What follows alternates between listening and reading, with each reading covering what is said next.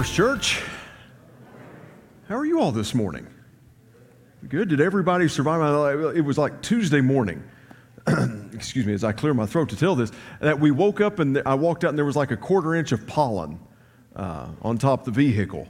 Uh, so I'm gl- glad to see everybody is at least uh, surviving that to a, to a certain degree.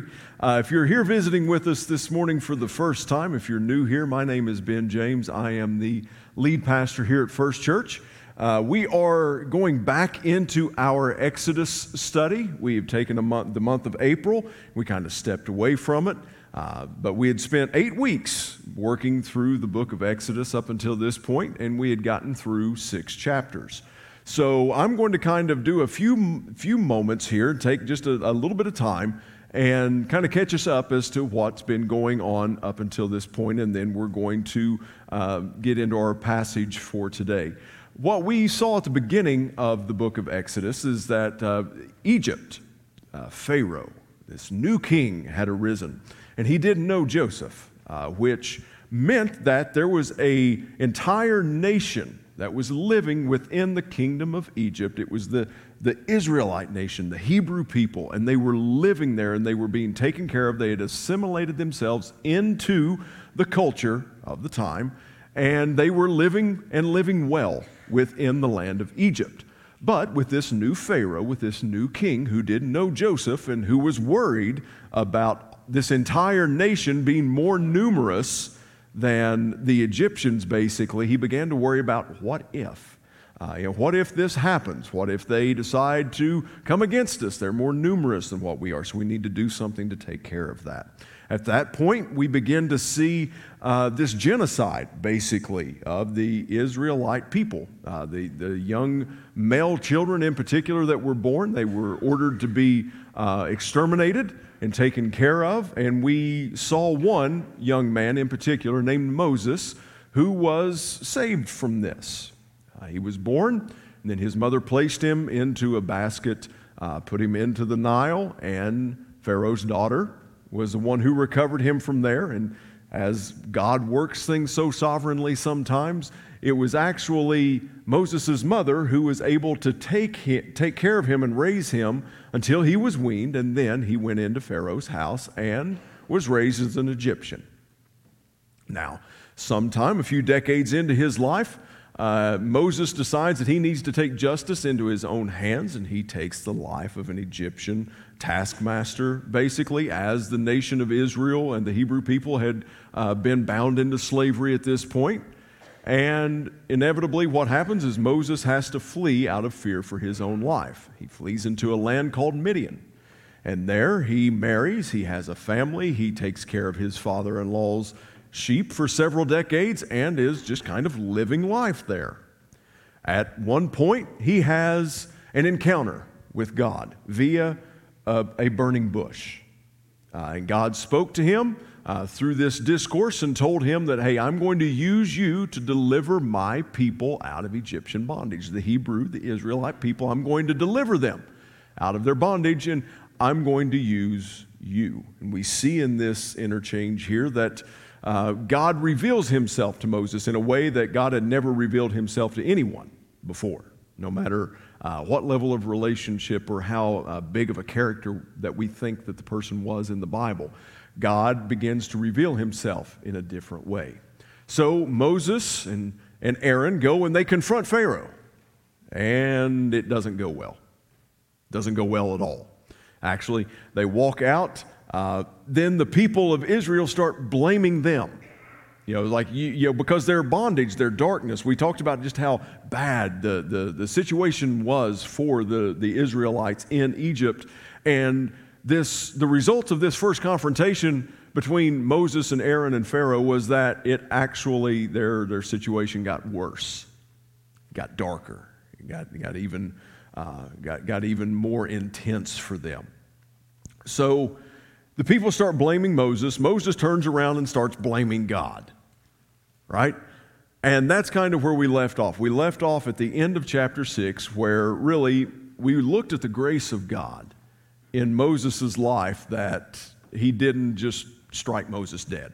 You know, because if there's ever really a cause that I think would be justifiable for us to look at an Old Testament God's wrath type moment, it would have been when Moses is trying to deflect blame and just say, I told you this was going to happen. God, this is your fault. Uh, which, you know, none of us would ever, ever question God about anything in our life. So I'm glad we've got like the example of Moses, right? Uh, because that at least gives us a, a, a grid of what, what's coming. But today we're going to begin in chapter 7. Now, we're, we're going to start reading here in just a little bit. Um, and hey, we're coming out strong coming back into this study of Exodus. We're going to be spending three weeks in the plague. Right, now hold your applause. Hold your applause. We're going to be looking at the 10 plagues of, of Egypt as we spend three, and we're going to take a really balanced look at them. And if you know me and you know I'm not a person of great balance to begin with. So here's how it's going to play out. We're going to primarily look at plague number one today. Then we're going to look at plagues two through nine next Sunday. And then the third week, we're going to look at plague number 10, right? It's all about balance. Makes sense. But we're going to look, uh, I've titled this message today, Who is the Lord?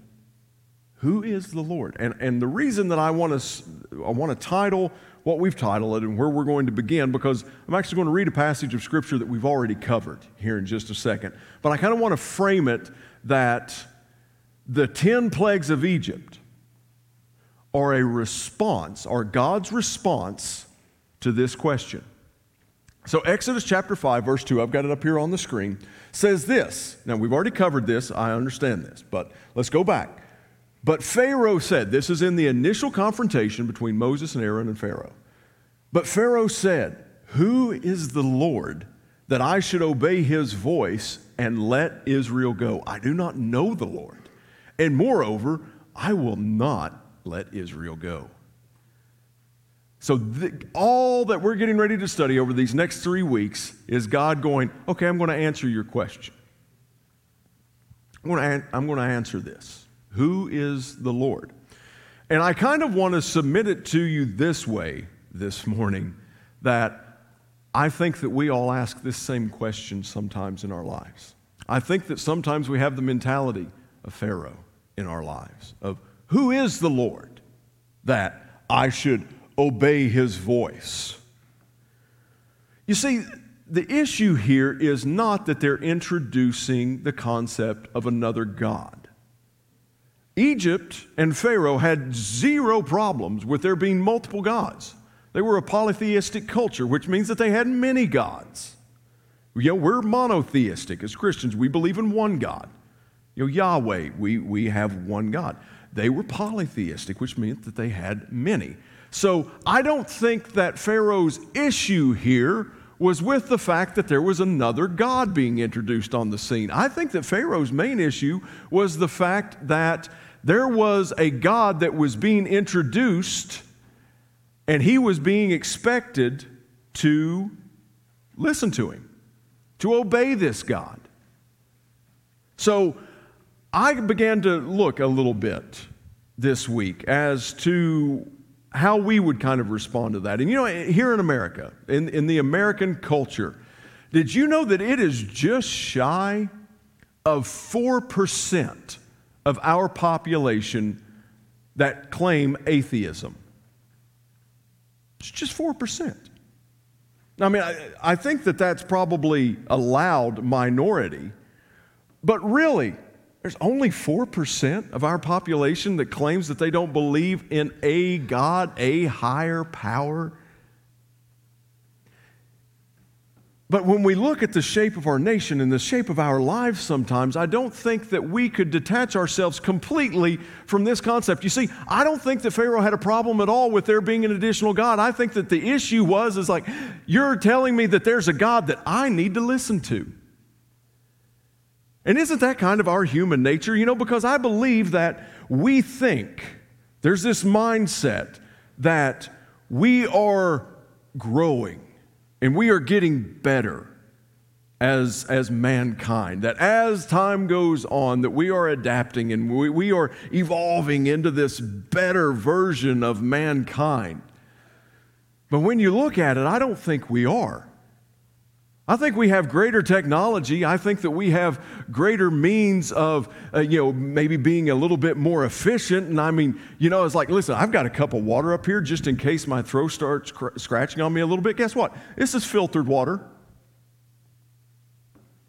Don't give me none of that tap stuff. What, what am I, a barbarian? I mean, listen, if it's coming out of the tap, then you better find some volcanic ash and you better filter that through that before it goes in that cup, right?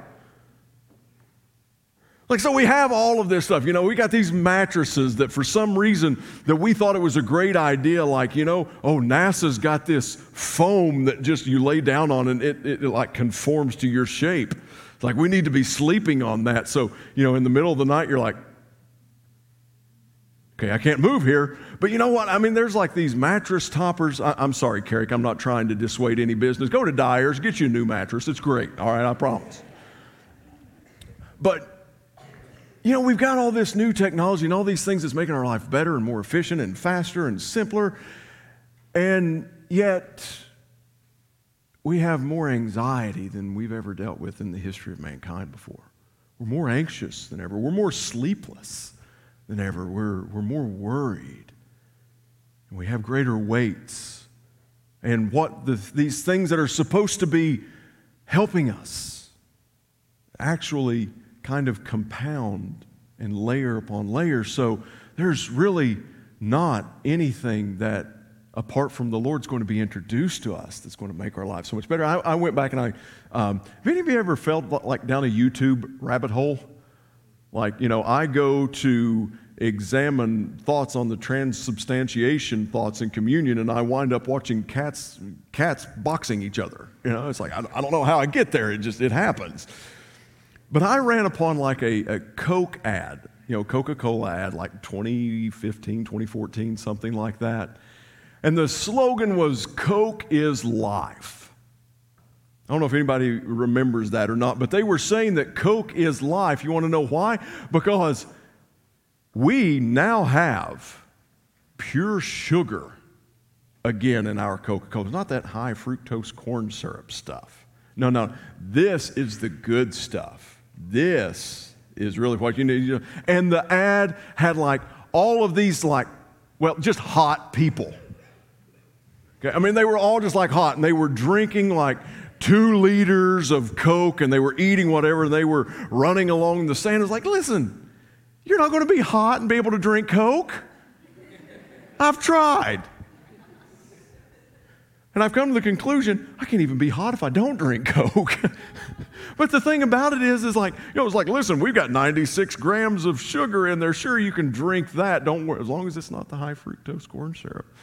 You know, but we're always looking at these things, and the matter, the matter of fact is, is when we begin to look at anything or anyone apart from Jesus, to make things better, to fulfill our lives, to help us, then it's going to be looking in vain.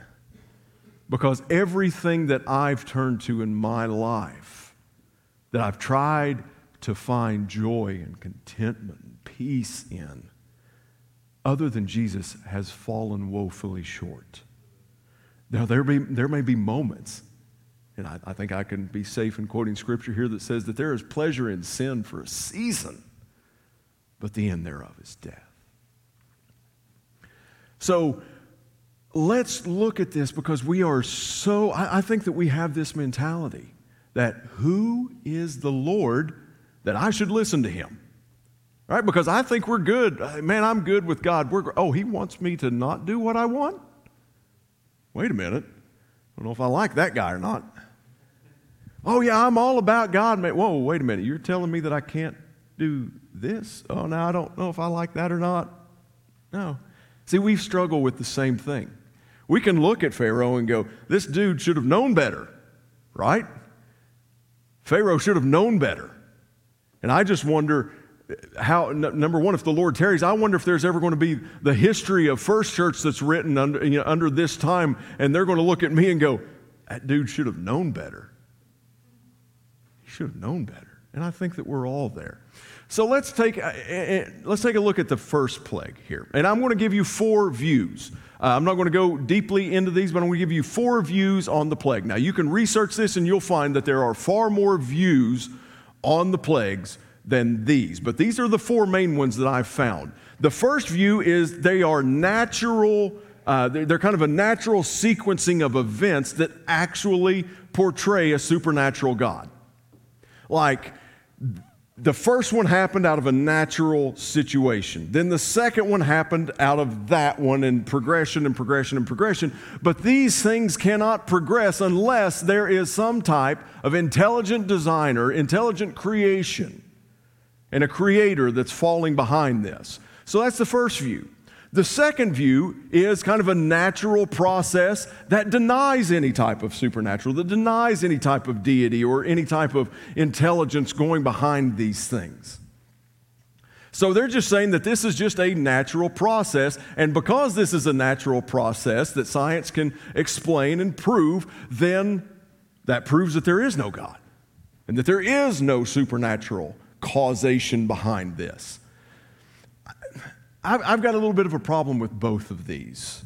Um, number one, water turning to blood. I don't know where that begins as natural. And I know that there's some algae, that low tide stuff, or the, the low level waters of the Nile can produce an algae that can give it a red tint. I, have I've read all of that.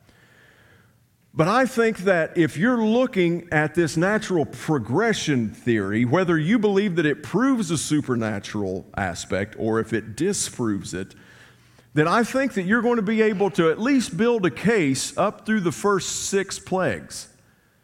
But then there's a big leap that you have to make in between plague six and plague seven. And then there's an even bigger leap that you have to make between plague nine and plague 10. Now, if you're interested in knowing all these, we've got, some, we've got a page, uh, a whole section developed that's dedicated to this study on our website, fccgrayson.com. Uh, and if you want to go directly there, you can go with forward slash Exodus, or it's right there on the main menu. And we have a plagues page on there that you can look and you can see all 10 plagues, and there's a lot of information, historical information on these plagues. So those are the first two. The third one is a polemic view. Now, the polemic view means that God, our God Yahweh, is responding to and disproving or proving his uh, sovereignty and his power and his might over the many gods and goddesses of Egypt. So, with each of the plagues, you can see, and this is on that, that page as well, it corresponds to an Egyptian god or goddess. So it's like God flexing on their gods and goddesses, our Yahweh flexing on them and saying that, okay, well, if they're so powerful, then I'm just going to prove that they're not. So there's a polemic view. And the fourth one is a decreation view. And this decreation is basically the belief that God is taking and showing his power and his sovereignty by saying that I created all of these things. I can decreate them too. I can go, I can make them go in reverse. So I cause these things to bring you life, or I cause these things to happen and fall into place and create them just like this so that you could have the life that you're having. But guess what? I'm God and I'm all powerful, and I can also undo that, and I can have it working in reverse. So, those are the four you. Me personally, I can really get on board with two of these. And it, and it doesn't matter in this study going forward what I can get on board with, what I can't to, to a certain degree. But the last two, the polemic approach and the decreation approach, I think we see elements of both of these in these plagues. So I wanted to throw out those four main views before we move into the actual plagues themselves. So let's look at these plagues. And I want to introduce you to an Egyptian god named Hapi. Hapi. Good looking, isn't he? Hapi is the Egyptian god in charge of the Nile annually flooding. Now, we covered this before. And no, the irony of the name is not lost on me okay? That the God that brings fertility to the Nile, that the God that brings his, his basic overall purpose is to bring a fullness of life to the people of Egypt and to fulfill their dreams and their wants and their desires. The irony of his name being happy is not lost on me. However, I don't think that we can really stretch that out to go, well, that's where we get our English word happy from. And, you know, I said, that's not the case. But Hapi was responsible for being the source of fullness of life for the Egyptian people. Would bring the flooding of the Nile. We covered this before, that it would bring so many feet of black soil that would make it fertile, that they could grow their crops, that they would sustain life, and everything that they would want, everything that they would desire at this time, was because of this Nile flooding. So, with that, go ahead and turn to Exodus chapter 7, and let's read. We're going to read passage, uh, scripture 14 through 17. Uh, the, the first 13 verses, I encourage you to go back and read it. It's God talking about the hardening of uh, Pharaoh's heart.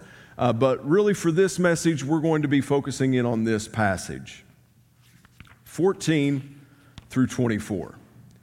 Then the Lord said to Moses, Pharaoh's heart is hardened. He refuses to let the people go. Go to Pharaoh in the, in the morning as he is going out to the water. Stand on the bank of the Nile to meet him, and take in your hand the staff that turned into a serpent and you shall say to him, The Lord, the God of the Hebrews, sent me to you, saying, Let my people go, that they may serve me in the wilderness. But so far you have not obeyed. Thus says the Lord, By this you shall know that I am the Lord. Behold, with the staff that is in my hand, I will strike the water that is in the Nile, and it shall turn into blood. The fish in the Nile shall die, and the Nile will stink and the Egyptians will grow, grow, weary of drinking water from the Nile. And the Lord said to Moses, Say to Aaron, Take your staff and stretch out your hand over the waters of Egypt, over their rivers, their canals, and their ponds, and all their pools of water, so that they may become blood. And there shall be blood throughout all the land of Egypt, even in the vessels of wood and the vessels of stone. Moses and Aaron did as the Lord commanded in the sight of Pharaoh and in the sight of his servants. He lifted up the staff and struck the water in the Nile. And all the water in the Nile turned to blood, and the fish in the Nile died, and the Nile stank. So the Egyptians could not drink water from the Nile. There was blood throughout all the land of Egypt. But the magicians of Egypt did the same by their secret arts. So Pharaoh's heart remained hardened, and he would not listen to them as the Lord had said. Pharaoh turned and went into his house, and he did not even and he did not take even this to heart. And the Egyptians dug along the Nile for water to drink, for they could not drink the water of the Nile. Now, as we look at this, we see this account where God instructs them to go and to extend the staff and make the proclamation, and that the Nile would turn to blood. Now, as we move through these, I want you to understand that some of the plagues affected everyone. Some of the plagues just affected the Egyptians. But what I want us to concentrate on is how Pharaoh is viewing what God is doing in his life. Because if you look, it says that all sources of water were turned to blood. Not just the Nile, but the canals, everything that flowed, even down to the cups and into the basins, everything turned to blood. So the picture is this Pharaoh is having a hard time because he is considered like to be a god himself. And as long as other gods are on his level or below him, he is perfectly fine. There's no issues whatsoever as long as what Pharaoh wants, his control, his power, his sovereignty over his own life, as long as that isn't challenged, he's good. You see, he was even good with Yahweh, the God of the Hebrews, the God of the Israelite nation, still being their God while they were living there until his obedience was expected to this God. Until it became him that was responding to the king's edict and the king's command. And as this water began to turn to blood, it says that his magicians, through their secret arts, for even a moment, they were able to replicate it. But it never said that what they were doing as they were digging, you know, it says there, at the end that they dug out to the side of the Nile to try to get water. It never articulates that that worked.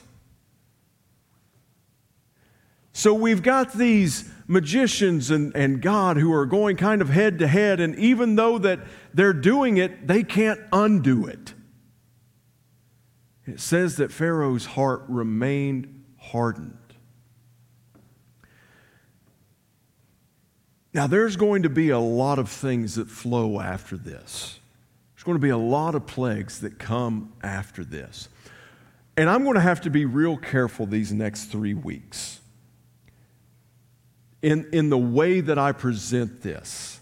Because what we need to understand is that when we have idols in our own lives, the things that we exalt above God, the things that we serve rather than serving God, it is God's mercy when He reveals those to us, not His punishment. It's God's mercy whenever your idols in your life are revealed, not His punishment just, just let me throw this out there. A spouse makes a horrible God. For those of you who may be thinking that, oh, my life is going to fall into place, everything's going to come together whenever I get that spouse, that certain person. And then when we get that certain person, oh, if they're only happy, if they're only, uh, you know, if, if everything's going well for us, you know, spouses make horrible gods. Finances make horrible gods. Because there's no amount of money in the world that's going to make things right in your life. Material things make horrible gods. Your kids make horrible gods. And no, don't worry, most of them will grow out of being horrible little people. Because some of you may even have questions as to now. like, listen, I had this cute kid at one point. Now it's a demon. Please tell me they grow up. They do. They do. All of these things. I got kids looking at the print. Do you think I'm a demon? no. All of these things make horrible gods, they make horrible masters. You see, because so much of us in the American dream, especially, we think that we find the right person, we get a little coin in our pocket, we have a nice car and nice house with a two car garage to put that in. And then, if we've got the relationships we need, if we got the white picket fence, if we've got the family, if we've got the job that we work at, then all of these things are fine. Then that's when I'll be happy. See, that's what the Egyptians thought too, that their God of fullness brought them. And then Yahweh showed up on the scene and said, Without me, there is no fullness of life. Without me, I, I, you know, I think that sometimes we, we kind of laugh and talk about the book of Ecclesiastes sometimes, you know, because Proverbs is like, you know, the, the person that finds this finds a good thing. You should manage this and you should manage that. And then the same person who wrote that goes back into the book of Ecclesiastes and goes, Everything under the sun is meaningless. All of this, there's nothing that makes sense. But I think that an ecclesiastical view of life can sometimes be beneficial to us when we think that anything under heaven is meaningless. There's only one thing that truly brings complete meaning and fullness to our life, and that is the person of Jesus Christ. Amen. John 10 10, the thief comes but to steal, kill, and destroy, but I have come to give you life and life to the full. May I submit to you, listen, you can have moments of happiness. You can work hard and get a nice car. You can have a good career, buy a nice house. You can have a bunch of kids and you can be happy in moments with a spouse in this life that you're building. But guess what? You're not going to live a full life apart from Jesus Christ. He agrees. Blessings are pouring down. I have come to give you life and life to the full. So, really quickly this morning, I, want to, I think that there's something that this text and these plagues will beg us to confront over and over and over again as we move through these next few weeks. Is I think that there has to be a consistent theme of repentance and belief in our lives. And I'm talking about on the daily. Okay, I'm not talking about repenting once and believing once and then we're going to be golden. I don't know about you, but my life is a challenge. Every I find that I am trying to place things above God each and every day in my life. And I have to make sure that I am repenting of those things and that I am constantly believing in those things. So, three things really quickly of how do we live daily in repentance and belief? Well, the first one is that we recognize that God is my king. God is the king that's on the throne of my life, not me. And that sounds really good, but that's really difficult sometimes, isn't it? Because the one who's on the throne is the one who makes the decisions. And when we don't like what the one on the throne, the decisions that they're making for us, we tend to want to move that person off the throne and take our rightful place on the I'm the master of my destiny. Yeah, how's that working out for you?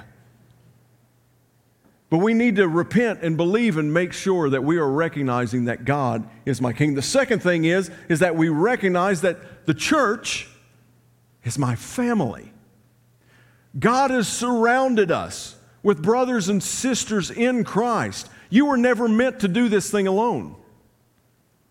All I need is Jesus, brother. Well, that sounds great written out, but you know what?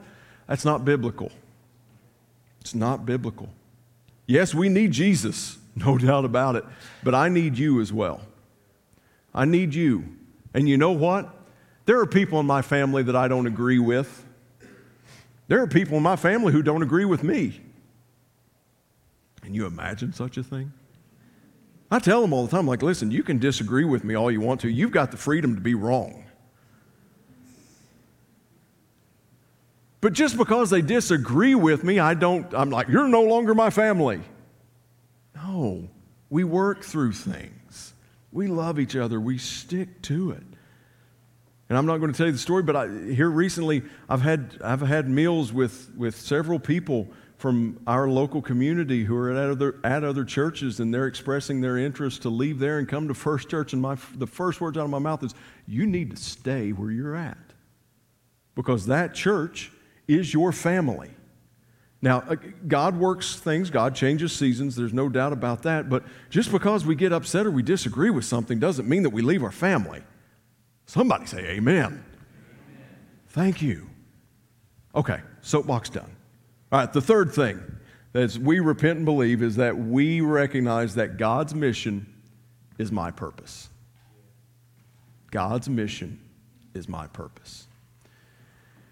And again, I'm going to echo what I said a couple weeks ago. God did not send his son so you could have a better life. Jesus did not come so you could have a better life. He came to save your soul. He came to save your soul. Now, don't get me wrong. Our life gets indescribably better whenever we have Jesus save our soul. But his reason for coming was not to give us a better life. He came to save your soul, and he tells us, My mission over your life and your purpose is that you go and you tell others the good news of the gospel of Jesus Christ. I'm going to ask the praise team if they would to come back up for us this morning.